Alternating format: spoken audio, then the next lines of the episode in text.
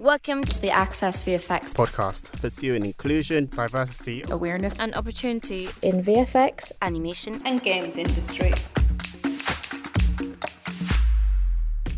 Hi, I'm Simon Devereux, founder and director of Access VFX, bringing the visual effects animation and games industry together, working towards a shared goal to make our industry more diverse and inclusive by taking action rather than just talking about it. Okay, welcome to this special episode of the Access VFX podcast, where we continue our return to the founding values of Access VFX creating a safe space for important conversations that we hope will open up a wider dialogue within our you know, wider visual effect animation and games industries. Um, on this episode, we're discussing mental health. I wanted to have a quick conversation about the work that Access VFX does on education and outreach because we do go all over the country celebrating and raising awareness of the exciting career paths within Access VFX and games. And we also have a responsibility to prepare future talent for what isn't just an incredible range of crafts and disciplines, but is also a client facing industry that comes with often long hours, occasional weekend work. Is that fair to say? Mm-hmm. Um, pretty tough deadlines, you know, demanding directors, demanding clients, whether you're in TV, um, commercials, or film, and often unreasonable demands, which will take its toll potentially on, on your mental health, your stress levels, even your work life balance. So that's why we're here. Um, I'm here with four guests from industry, and before I start, I probably I probably should throw in a disclaimer um, that we're not here to criticise any studios we represent here. This is a conversation that's bigger than that. I hope that's fair to say uh, to everyone around the table. Uh, and hopefully com- this conversation is in place so that our listeners either work in industry or otherwise can perhaps take some preventative measures. So it should be a positive conversation um, and definitely we're not studio bashing. um, so I'll let our guests introduce themselves first. So should we start to my, my right? Yeah, um, I'm Harriet Edge Partington and I'm a talent acquisition partner at DNEG. Cool. I'm Jason Edwards. I'm a lead modeler at Framestore. I'm Isobel Stenhouse, production manager at The Line Animation. And I'm Andrew Brassington, and I'm the head of strategic projects at Escape Studios. So you have the longest job title, Andy. And the most pointless one. uh, so my first question is a nice, easy one. We, we we assembled um, you guys pretty quickly to, uh, to record this podcast, particularly on the back of our recent um, series of podcasts that, uh, that are around us returning to our founding values of supporting our people and, and, and getting information out there. So, why did you guys immediately volunteer your time to join this particular episode? And this is an open question for anybody who wants to kick things off. I think I, I volunteered because it's something that's quite personal to me. Yeah. Um, I've struggled with mental health, I'm struggling with mental health and I wanted to come and voice that and help people realise that it's it's okay, it's fine to talk about it. Mm-hmm. Um, it's not something that people should be embarrassed about. Okay, thanks, Harriet.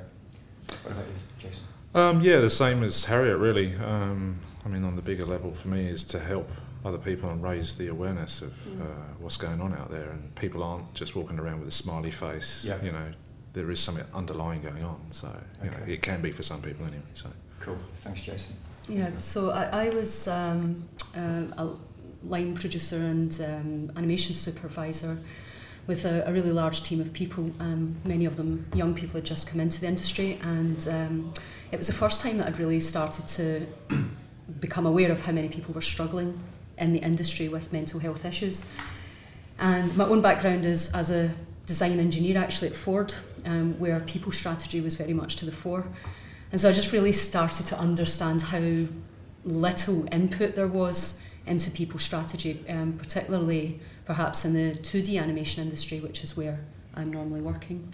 So I, I really started to raise my awareness on that, and since then I've been, been giving talks. So, yeah. Thank you, Isobel. Andy? Uh, yeah, same as Harriet. Um, something that I can uh, have got some experience of, and I think it's important for uh, people to um, to just kind of um, come to the forefront. It's difficult to, you know, I feel I was very nervous coming today, mm. actually. And you guys know me, and I'm quite jokey and stuff like that. There's, I was very nervous about coming to do this. Mm. There's a huge amount of stigma, I think, attached yeah. to this. Yeah. And now this will go out publicly, and people will know things. Yeah. And I think that, you know, um, that's quite nerve wracking, actually Yeah. So, but I think people need to do it, and it's great. And I feel obviously very safe with you guys Yeah. and comfortable. So, it's um, it's it's about just um, being a face that people can say, oh, you know, Mm. that guy's. No, I hear you. Going through it. Yeah, Yeah. Or has part of the family. Some experience, yeah. And there's lots of people out there, isn't it? Let's face it, lots and lots and lots of people. So. Yeah, but I imagine uh, from what you guys have already said that there's a, a lot of people out there suffering in silence, and Yeah. uh, um, and that a lot of you, not a lot, of you, um, you've all raised awareness. You've all talked about awareness raising. It's important to have the discussion. So on that point, um, and I don't necessarily want this to become a biographical account of your i- your individual experiences, but how easy was it for you to speak up about what you were going through individually back in the day? It took me a while. Um, I think it's been going on longer than I actually anticipated. Mm-hmm. Um, um, without getting too deep in about it, um, it, it did take me certain things that was going on in my life uh, to sort of sit back and sort of wake up one morning and say, "Hey, you need to do something about this," Yeah. um, because it's not just you that's suffering; it's people around you as well that are Yeah. trying to look after you. Um, and you have to be you know you can't be selfish all the time it's not always about you Mm. um, but it just depends on the level that you're suffering as well Yeah. I think in or in order to it's really difficult to explain uh, you know so I still suffer with depression you know Yeah. um, I've just come through a quite a dark week Mhm. um, but I've woken up this week if you will and I'm, I feel a lot better Yeah. but it, it's really difficult to explain but you have to be aware that you've got it and you have to say to yourself, I need to do something about this because you can it only people can only say you need to see somebody. People say, you know, Yeah. those things, you know, go and see someone, go and see someone, but you have to need and want to do it, Yeah. you know, yourself. Um, and then make that step and then go and talk to somebody about it or talk to close friends or, or somebody. But not everybody understands, so I would advise people to go and see someone in the know Yeah. that you know a doctor, you know, or whatever helps you the best. I hope I'm being clear about No, it. you It's, it's, it's very difficult for me to explain because We Yeah. talked about the ripple effects on others. I mean, it's Yeah, it does, yeah. talking about. I, I imagine it's not just talking to you know medical professionals and doctors. I mean, you talked about the ripple effect on those around you. Yeah, it does. Surely you need a support network of people that know what you're going through. yeah, I mean it had a it had an immense effect on my wife, you Mm. know, and also my daughter. My daughter uh, suffers with anxiety, you know, on a on a daily basis. Yeah. Um, so you know, yeah, you, you do have to be aware of what's going on around you and how you know the implications on other people as well. So it, it's not just about you, although you're the one that's going through it. It is about the other people as well around you that are trying to help you and and stuff because you can get into a place where you push people away. Mm.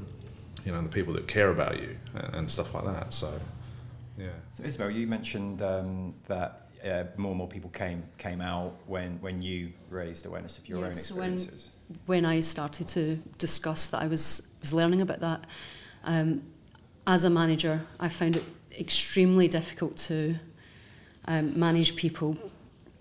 Um, you know, given the schedules and budgets and the, the, all of that, and I, I had a, a, a team of approximately hundred people at that point, and. You know, taking that on board as a manager and, and thinking, well, what are we, what are we doing about it, and what can I do to care for myself? Um, and so I, I, I really started to think about um, are the people who are at the top of the companies um, learning about mental health? Are they aware? Um, if you know, if they're not, what can we do about that? How can we raise that awareness?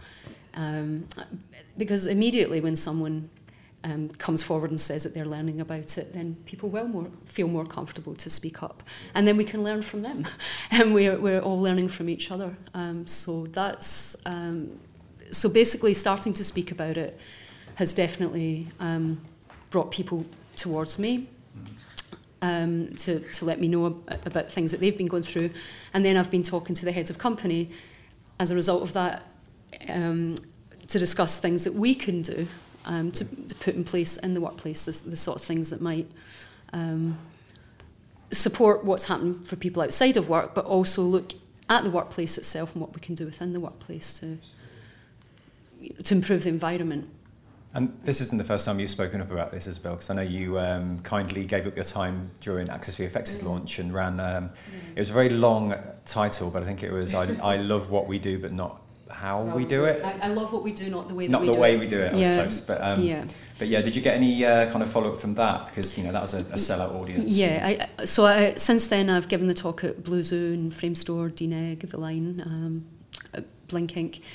Um, and mainly what happens after that is that um, individuals contact me and they tell me what they're going through or others are going through and they ask for some advice. Um, and then at times, uh, the managers follow up and I've been in a couple of meetings with the line, for example, where we've literally sat down with the list of strategies that I've you know, put into that talk now and, and said, right, which ones um, can we look at, you know, some of them cost lots of money, some of them don't cost much money at all. Yeah. For example, um, putting someone on mental health first aid training yeah. mm. doesn't cost a lot of money. Mm. Um, putting leaders uh, through interpersonal skills training with things like, for example, conflict resolution. Mm. Um, that's the sort of thing that I'm trying to bring to the table. It might um, mm. it might cost a little bit of money, but just think of what you'll, you'll gain. It's only a, it's a small outlet. Can I um, say something on that note actually? Because uh, I've just secured some funding from ScreenSkills to deliver some mental health first aid training. It will be through a third party, and it's mainly I wanted to do it mainly for uh, internally for escape students. Uh, sorry, staff that that have um, a student facing role, um, but I've, I need to also I want to. extend extend it to the industry as well. Uh, so we've got a number of very heavily subsidised places for mental health first aid training, which I want to offer to the Access VFX members. Great. So there's about seven. I think we've got about sixty spots. So that could be a nice, um, a nice thing to raise the awareness Excellent. and help with the treatment. Excellent. Thank you, Andy. Um, so still on the same subject around um, how easy you found it to speak up. Harriet, um, from your experience, what support do you feel you got when you? I was really lucky with work because um, I, I mine's fairly recent. It's only in the last couple of years, and I was really I felt really comfortable with the team that I was working with, with my manager, and all the people around me. So at work. And actually, that became kind of my support network. I wanted to be at work. I didn't want to be at home on my own. Um, so you know they were like go home, and I was like no. um, but I think outside of work, it's actually been a lot harder for me. Okay. Um, you know, talking to my friends and family about it, um, I, I found you know it starting to get boring, and people didn't want to listen to me whinging on again and again and again. But that's not the case, and all it takes is for you to say, "Oh, this is why I haven't been talking about it." For them to be like, "What? What are you doing?" Um, talk about it. You know, we're here. We're more than happy to listen. And you know, it's just. I think it's it's also as um, Jason was saying, it's you wanting to do something for yourself. Yeah. There are times where I just can't be bothered, mm, yeah. um, and then there are other ones where I'm like, you know what, this sucks, but I'm going to do something about it. Um, and it's it's it's very individual, um, but I think again just raising that awareness and it's it's okay to talk about and there are people that are going to be there for you. They may not you know it's about this sort of training and stuff it's not everybody knows how to deal with it. But as long as they know to maybe be a bit careful with you and just think about how you're maybe feeling then that's the step in the right direction. So for the uh, the uneducated, you know, what is the difference between suffering from a genuine mental health condition, or and forgive this comment, but some, you know, being stressed out at work or having a bad day. Mm. You know, do you know, do you know what I'm saying? Like, there's going to be a lot of people listening to this will be going, well, you know, I've had a bad day. I'm tired. You know, I've annoyed my wife. Um, you know, what's um, what is the difference? What could you? Can I say something on that actually? Because um, I just wanted to make the point as well that we're having this conversation now about mental health. You know, it's such yeah. a hugely broad spectrum of um, different uh, things. Imagine if we were having this discussion about physical health. Mm. You know, sort of like Harriet could be sitting there with a broken arm. Uh, someone else could have uh, cancer. Someone could have um, something wrong with their eyes, you know, and you you wouldn't give physical health the sort of broad strokes kind of treatment. Not not you, but one wouldn't give it the broad strokes treatment that mental health gets quite a lot, and I think that's one of the most important things. There are common things, obviously, like anxiety, depression, and they're getting a lot worse in society, probably because of the stresses and strains of work and living. So, and, and, and it's very difficult to separate lots of, you know, cause and effect. So there's certain things that are environmental, and then there's certain things, I guess, which are more um, perhaps biological, or but you know, I'm not a doctor. I can only speak about my own experience. So, but I think that's a, that's the very important to understand that um, mental health is an extremely broad subject and it's it's dangerous to make um, uh, generalizations. So, Yeah. not that anyone is here, obviously, but you know, everyone can have a bad day, and I I know the difference now between having a bad day or even a bad couple of days or even a bad couple of weeks actually or even a bad month you know? I know the difference between that and feeling extremely bad and um, and that not going away. Um, so i think there's probably something to do with the length there's the, there's the length the period of time but also the severity of the uh, of the um, of the feelings as well and the actions that one might then take to try to either avoid those uh, very difficult um, feelings which can in, in turn be extremely dangerous so um, yeah I think the difference as well is, you know, is when people are stressed at work, nine times out of ten they'll have a cup of tea or a fag. That's the difference. Yeah. And then they go, oh, I feel much better, and then they carry on. Whereas, I suppose you could say guys like us, it's not a case of having a cup of tea. There, there, you'll be fine. It isn't. It, you you sit there in this like cloud Yeah. that doesn't shift until it shifts Yeah. you know, you can have medications or people can talk to you or whatever, but until that goes, you're stuck.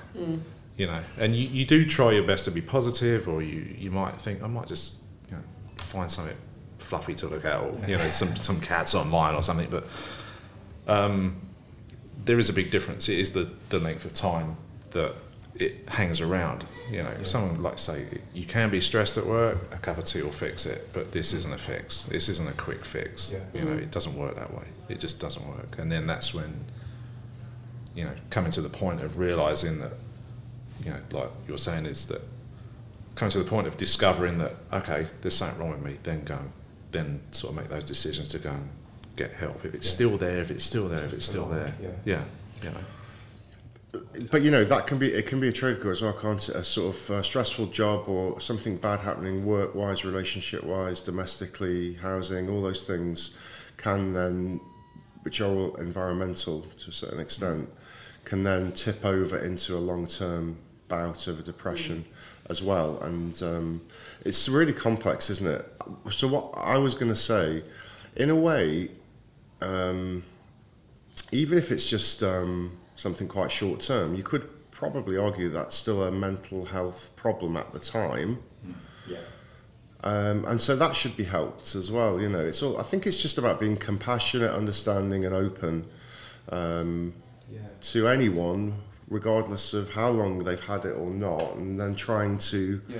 to manage that if that makes Yeah, sense. I, mean. I was going to kind of, there's a question coming, kind of, but more of a more of a comment and a quote. But um, what I hear a lot of is a lot of. I can't string a sentence together. Forgive me if everyone on the table and any listeners are, are checking in, but it tends to be something that you address when a time has passed and it's almost you've passed the point of no return. I mean, there's this great Ernest Hemingway quote where he was asked, "How did you go bankrupt?" and he said, "Gradually, then suddenly." and it feels like there's just this series of you know, bad days, cup of tea moments um, that don't get addressed, and it only gets raised with your manager or the business or you know, your medical health insurance company when you you've got the sick note and you're off work and you are, to want of a better expression, kind of debilitated, or you know, it's. It, I mean, but, but I imagine, and again, this is me speaking as somebody who's quite uneducated in this space. Because God knows why I'm chairing the, the conversation, but. Um, uh, you know, I imagine there'd be some anxiety about raising it in those early stages. So how, how do you take preventative measures from it happening? And that's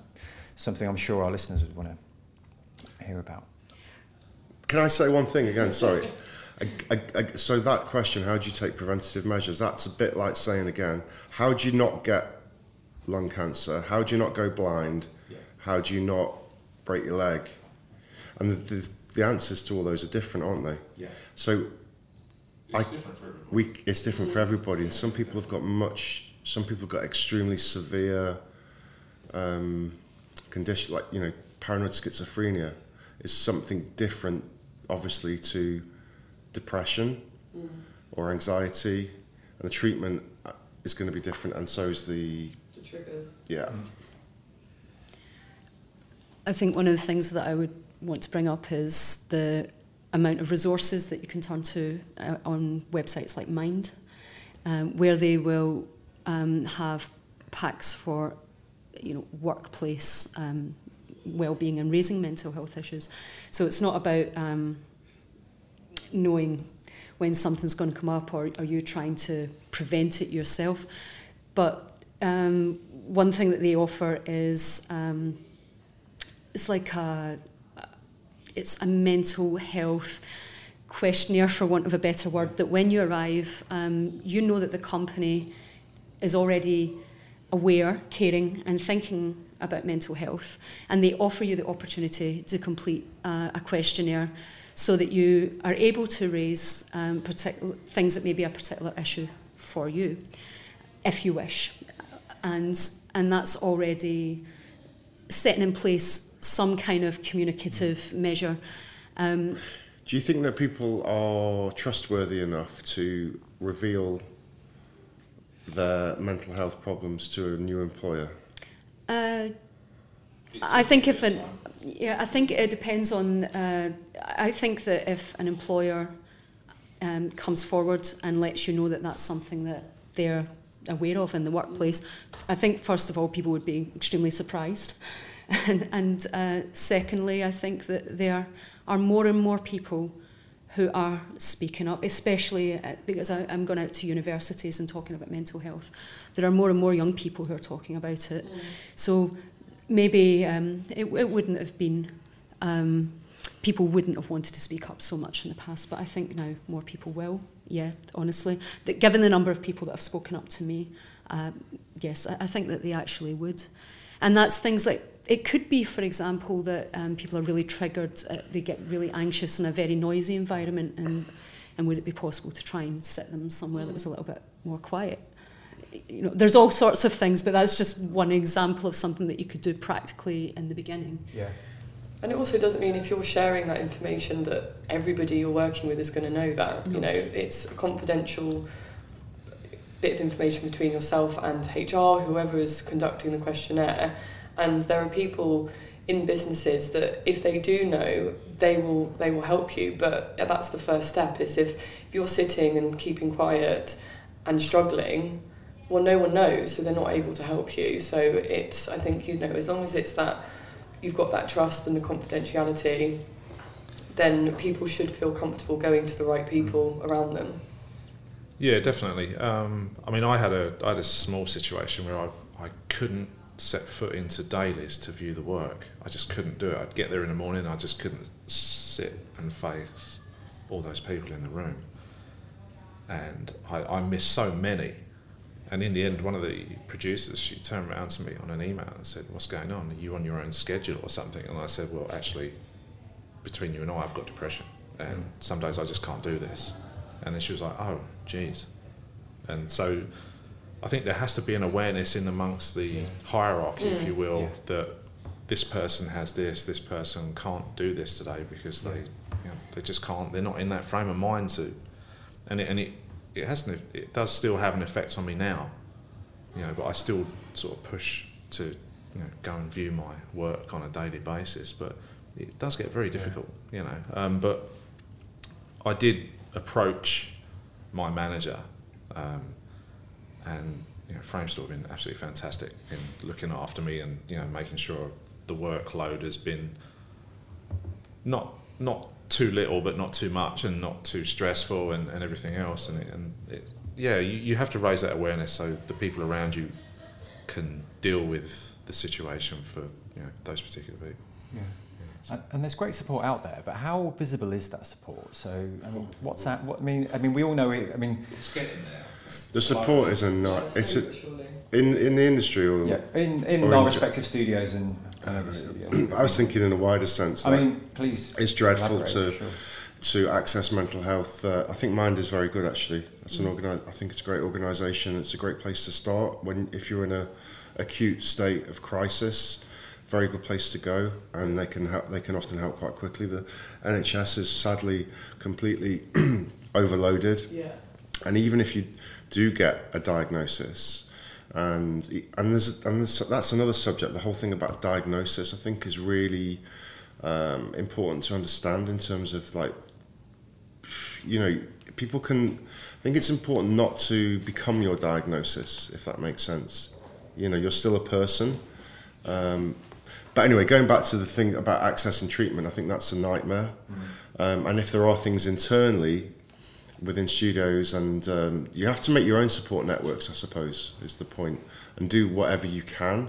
But make sure that you talk to the right people. Like harriet was talking before about that you know um, sometimes you could speak to friends and family um, and you're desperately looking for someone to help you but they're not equipped quite often and that makes them feel even worse and it makes you feel even worse and even more lost and alone. It's a dreadful situation. And so it's really important to try to find someone that does know the steps to take because it's not just about someone saying oh that that being sympathetic you know? People are sympathetic. You need someone that can take action and somebody that can put you onto the right track to get some treatment whatever that happens to be um, that's really really important so And um, that's what um, mental health first aid is really all about. Yes, yes, yeah. yeah. and hopefully, so if we, you know, if we can, if we can do stuff internally for for us and our students, then uh, and then offer, you know, and and if people in the industry become more aware of that, I mean, every studio, every company in the country has a first aider, don't they? You know, if somebody cuts themselves or hurts themselves physically, We have one for each floor here. they do you really. Yeah, Yeah, dedicated. yeah. So I think aid, that's the. yeah. Again, comes back to your point around physical health over, over mental health.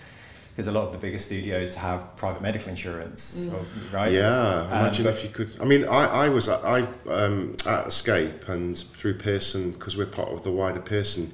We have um, some good support networks and there is access to therapy if you if you want it. But I don't think a lot of people know that actually. Well, that's my point, uh, uh, my, my question around awareness uh, internally within studios, because I know for a fact within a lot of our studios, not just at the mill, but uh, across industry, is that you have these private medical insurance um, uh, setups, and there are uh, employee assistance phone lines you can call. There's, there's there's support available that's free that you can just pick the phone up, and it's not publicised. People don't know it exists because when you think around private medical insurance or any form of medical insurance, you think of the physical health.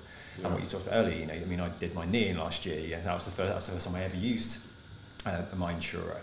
Um, so, I mean, is there, is there stuff we can be doing better as studios to to put the word out and say, look, if you are struggling, there is support there. Um, I mean, do, do businesses shy away from even doing that? Do you think? I think there's definitely more that can be done. Um, absolutely, I, d- I think you know not only just in industry but just generally, Yeah, yeah. more and more people need to be doing this. But I think certainly from my point of view is it's going in the right direction. I think DNEG Yeah. are putting the implementing the right things and and looking into their options. So looking into this mental first aid training.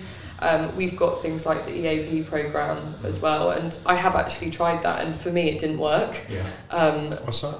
EAP program. Employee, Um, employee assistance Ah, yeah. program, EAP. Yeah. but that's you know that's my personal Mm. preference. I didn't like phoning up a stranger and them going, "Well, how does that make you feel?" But that's a really good point. That, that, that there are so many different things that you have to try. I think yeah. don't ever don't give up is the first thing, and and and act quickly as soon as you feel like it's something is happening to you. Yeah. But don't expect things to change that quickly, and also don't expect the first thing that you access to be this kind of like um, silver bullet.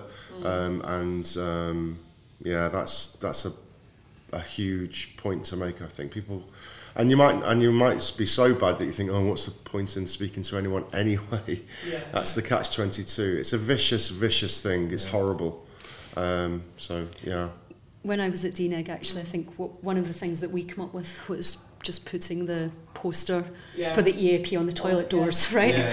And and and who knows that who that's made a difference to? There, Yeah. You know, there are get obviously a thousand people in that building, and Yeah. and that's the. You get given that leaflet on your first day. Yeah. well, when I asked people about it, no one did know that it existed, and I and I do know people that have used it at DNEG actually, and, it, and it was really successful for them. So I guess it's you know it's, it's it works or it doesn't. But you're off, also offered free counselling through that Yes, scheme as well. Yeah. I mean, do you think there's, I mean, uh, hopefully this isn't too bold a question, but do you, do you think businesses shy away from addressing this? You know, do, do, we, do you feel that, um, that studios don't want to admit that there is a problem? I mean, I think you touched on it earlier, Jason, you know, it is still, I think it's just being unaware. yeah, people just aren't aware of it. But when I, what I will say is that um, we've had these talks at work about mental you know, well, you know, well-being and everything, and I I have not attended any myself because it's just my preference not to because I've you know I've been dealing with my own personal issues. But when I've they hold it in a certain area in our cafeteria and you can it's all sort of barred off if you will. But I've been surprised at the amount of people that have turned up to these things there's been loads, and it's just like, geez, because when, when, when you've got it, you feel like you're the only one that's got it in the room. Hmm. But when I saw all these people, it's like, geez, you know. So Yeah. I think it, I think it's good that these people are starting to come out of the woodwork, if you will, and it is becoming more. There is more awareness of it to companies, you know, um, and and it was just good to see all those people turn up. So hopefully, with all those people turning up to these well-being, you know, meetings, the, the companies can see, oh, geez, this is a this is a big deal, yeah. you know. So But it's also about your own responsibility as well, uh, taking responsibility for your own well-being as, as much as you can.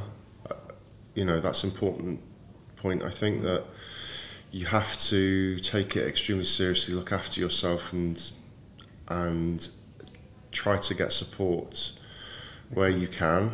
But it's only going to come through you. Mm. So it's kind of self-care, isn't it? Right, Maintaining- Yeah. How do you guys, what do you guys do to self, self-care, stay grounded, stay, keep sane? I jump in a pond most. I jump in a pond on Hampstead Heath. That helps me. But um, yeah, I go swimming. I have to, you know, I try to avoid certain things, and um, I'm some. I'm more successful at certain times at doing it than others. I can become complacent actually.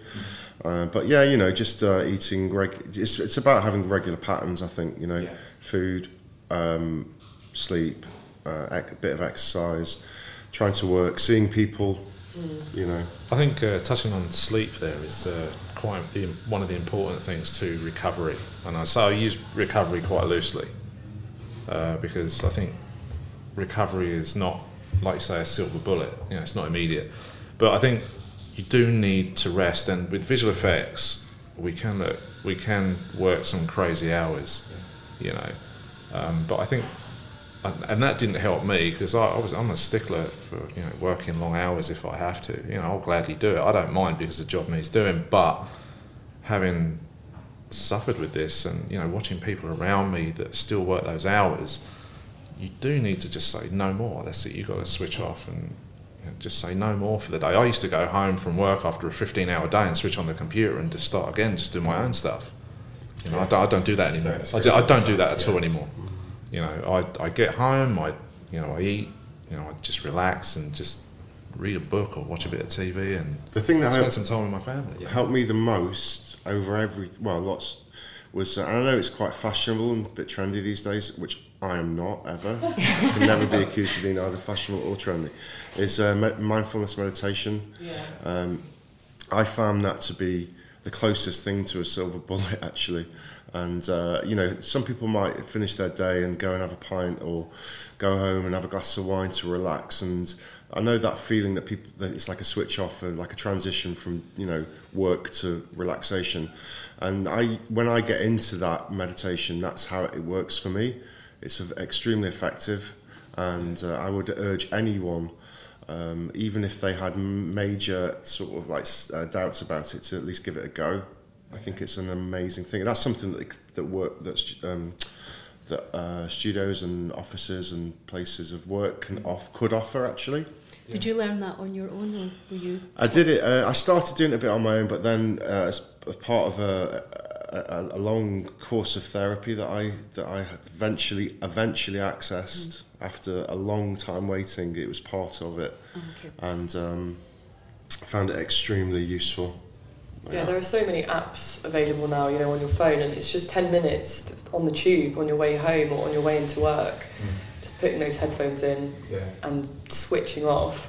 That's what I struggle with. My brain, I just can't turn it off. You know, even if it's like, what am I going to wear tomorrow? What am I going to have for breakfast? It's just like, just stop, and it, it that helps. Yeah. Um, I like for me, I it's listening to music just as well, just zoning out, music really really loud, whether it's headphones are just on my own in my room, and that's yeah, I just switch off and it's great, but then it all comes back. See, I think for me, I go fishing.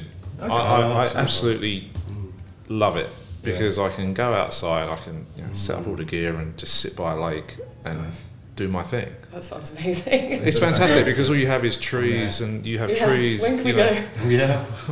let me know, I'll take it. but seriously, it, I'm on my own. You know, you do have the other, you know, the other fishing guys and stuff around, but it's just heaven. You know, you have trees because I live in the countryside anyway, so I I go from one extreme to the other. Yeah. Um, but yeah, I switch off. I don't even, you know, I take my phone with me, but only for the time. So I know, oh, it's, oh the gates are going to close. I've got to pack up. Right. That, that's it. Yeah. Other, otherwise, you know, I try not to look at any phones or anything because I find they are a hindrance. Because since we've had like electronic devices are just like given these days to us, you know, so people are on Facebook or Yeah. you know all these media things and, and stuff like that and I think I don't think that helps because it's like 24/7 and you can't switch off. Mm. You're not allowed to switch off. Mm. Yeah, but in my very case I switch off. Yeah. I'm going fishing. You're goodbye. Yeah. Doesn't matter if you catch anything. Not even I don't care. It's, it's just going and being quiet Yeah. and being a, you know being yourself It's a meditation in itself, isn't yeah, it? it is, exactly. Yeah, it? it is that. You could say that. Yeah, it is indeed. And you know, anyone who says, "Oh, I don't like fishing," well, you haven't tried it. You know, go get a rod and go. Uh, anything I think that um, makes you use your brain, because that thing about that you said, Harriet, about not ever being able to switch your mind off, that's great, really. That means that you're alive, sort of thing, which is fantastic, isn't it? But I suppose it's uh, that washing machine thing that people talk about and things going round and round and round. If you do something like that, go fishing or whatever, you're, you're still using your brain to do stuff. But it just gradually cools down, yeah. And I think it's about cooling your brain down all the time. Living in Lon- living in London is extremely stressful, isn't it? Working in London, living in London. So, do you Travelling. live in London? I live in, I live near the Heath, so uh, I, but I purposely chose to live there because I go swimming in the ponds. Yeah. and See, I live as far me- away from London as possible. Yeah, yeah, I can't stand it. Yeah, Yeah. I can't stand being in the city. It's hard, isn't it? Every Oh, day. yeah. I mean, I you know I know people say, "Oh, I hate the commute," and and then again, this is the thing, isn't it? It's difficult to know how far your own condition, as it were, um, aff- how much difference it is from someone who just doesn't like getting on the tube. I mean, who does like getting on the tube at rush hour? No No one. one. So So I used to struggle getting on the trains in the morning. I'd lock, go and lock myself in the station toilet until three trains passed, and I'd get on the train and come to work because of the, the stress of knowing I've got to go to London. Yeah. I love my job. Don't get me Yeah. wrong. I love it. Yeah. You know, I wouldn't change it for the world. But the stress on trying to get into London horrible, and dealing with London as well, it all adds up. So that's something I think. So on a practical level, maybe with studios, you know, perhaps people who uh, uh, would struggle with something like that, and they can offer, you know, sl- maybe you get in slightly later, so you miss the worst of it. Uh, you manage your time. are good, some studios are good like that. I mean, Yeah. I know Framestore quite. Yeah, Stay a bit later. Maybe Yeah, have some yeah. food at work. Go home later. They, yeah, they all do it. Yeah. So things like that. It's management that I find the things that are the most the, the things that help the most is um, are practical solutions to the problems which exacerbate your con- condition, for the want of a better word. You know, uh, talking therapies can be useful, obviously, to people.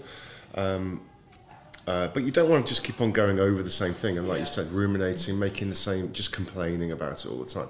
You have to take steps to manage it and control it. You know, um, and that's that's what I advise people to do.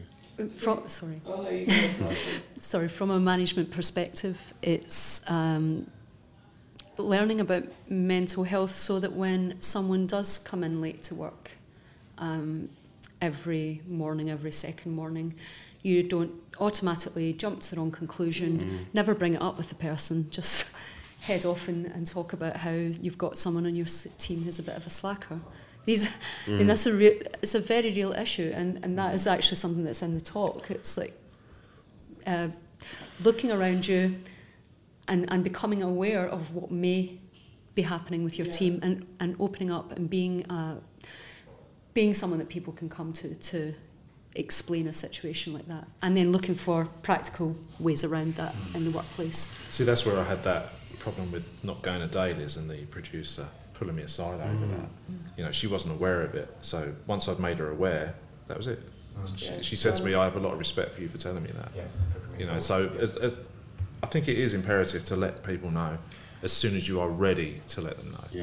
You know, It's but it only- is down to you at the end of the day. It's an evolution, I think, in think in human relations as well. You know, like we, you know, if I mean, I'm I'm a bit older than Harriet, and I, I, you know, I don't know what generations like, but it's that old-fashioned Victorian. Oh, get up, get on with it. You know, stop bloody moaning. That's unhelpful and it's extremely backward.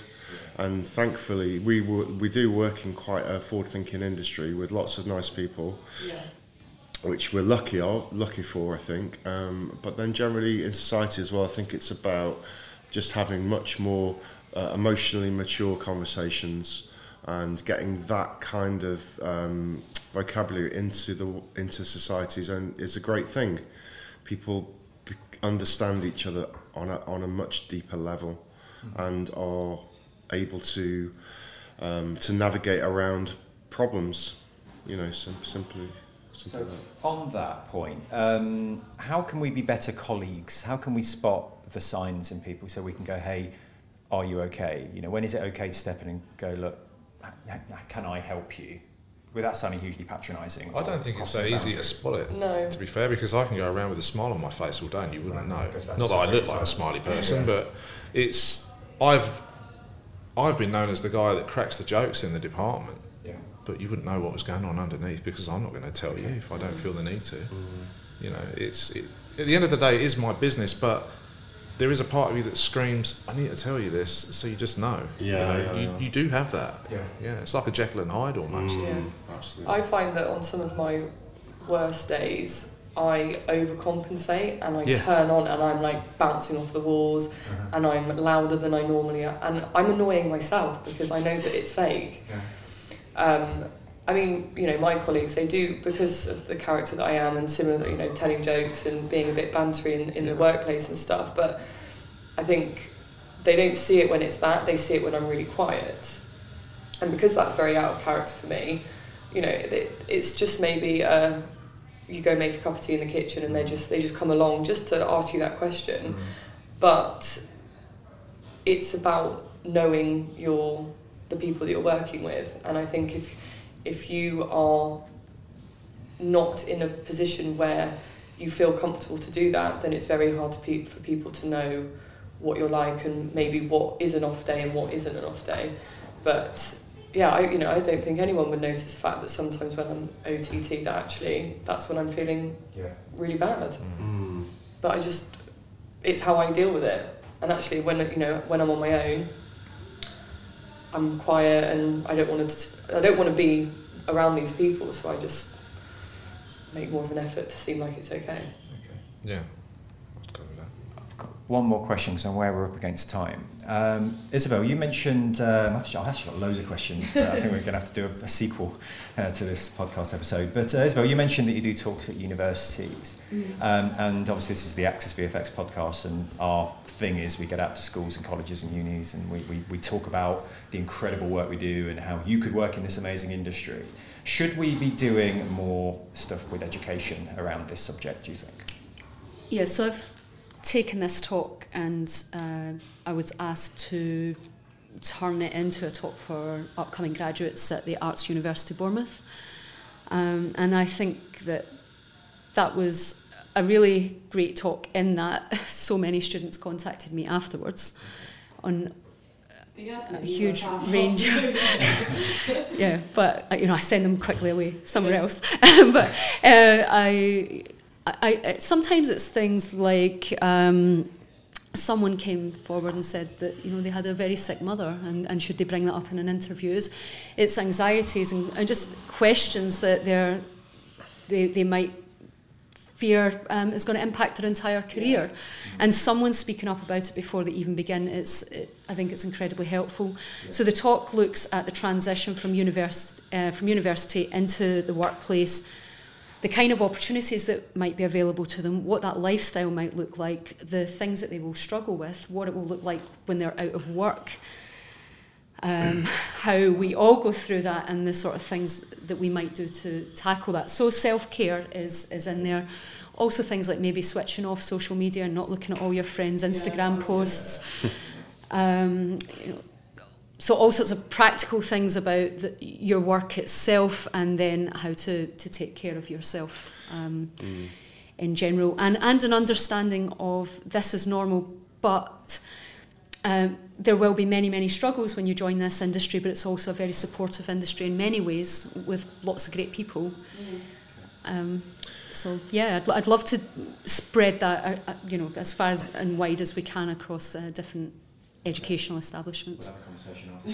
sure. Great. Yeah, we have um, obviously escape teachers, and you know um, the struggles. There's lots of pressure on young people these days. Uh, you know, one thing that's funny, like, and just picking up on something you said then, when people used to say, you know, look after yourself, you know, it's a throwaway phrase, isn't it? Oh, look after yourself, mm. mate, look after yourself. I think only really realised what that meant a few years ago. Mm. look after yourself.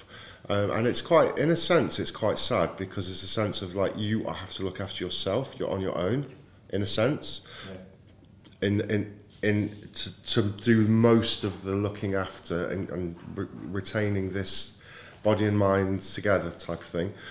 But there's lots of people that will help you to do that as well.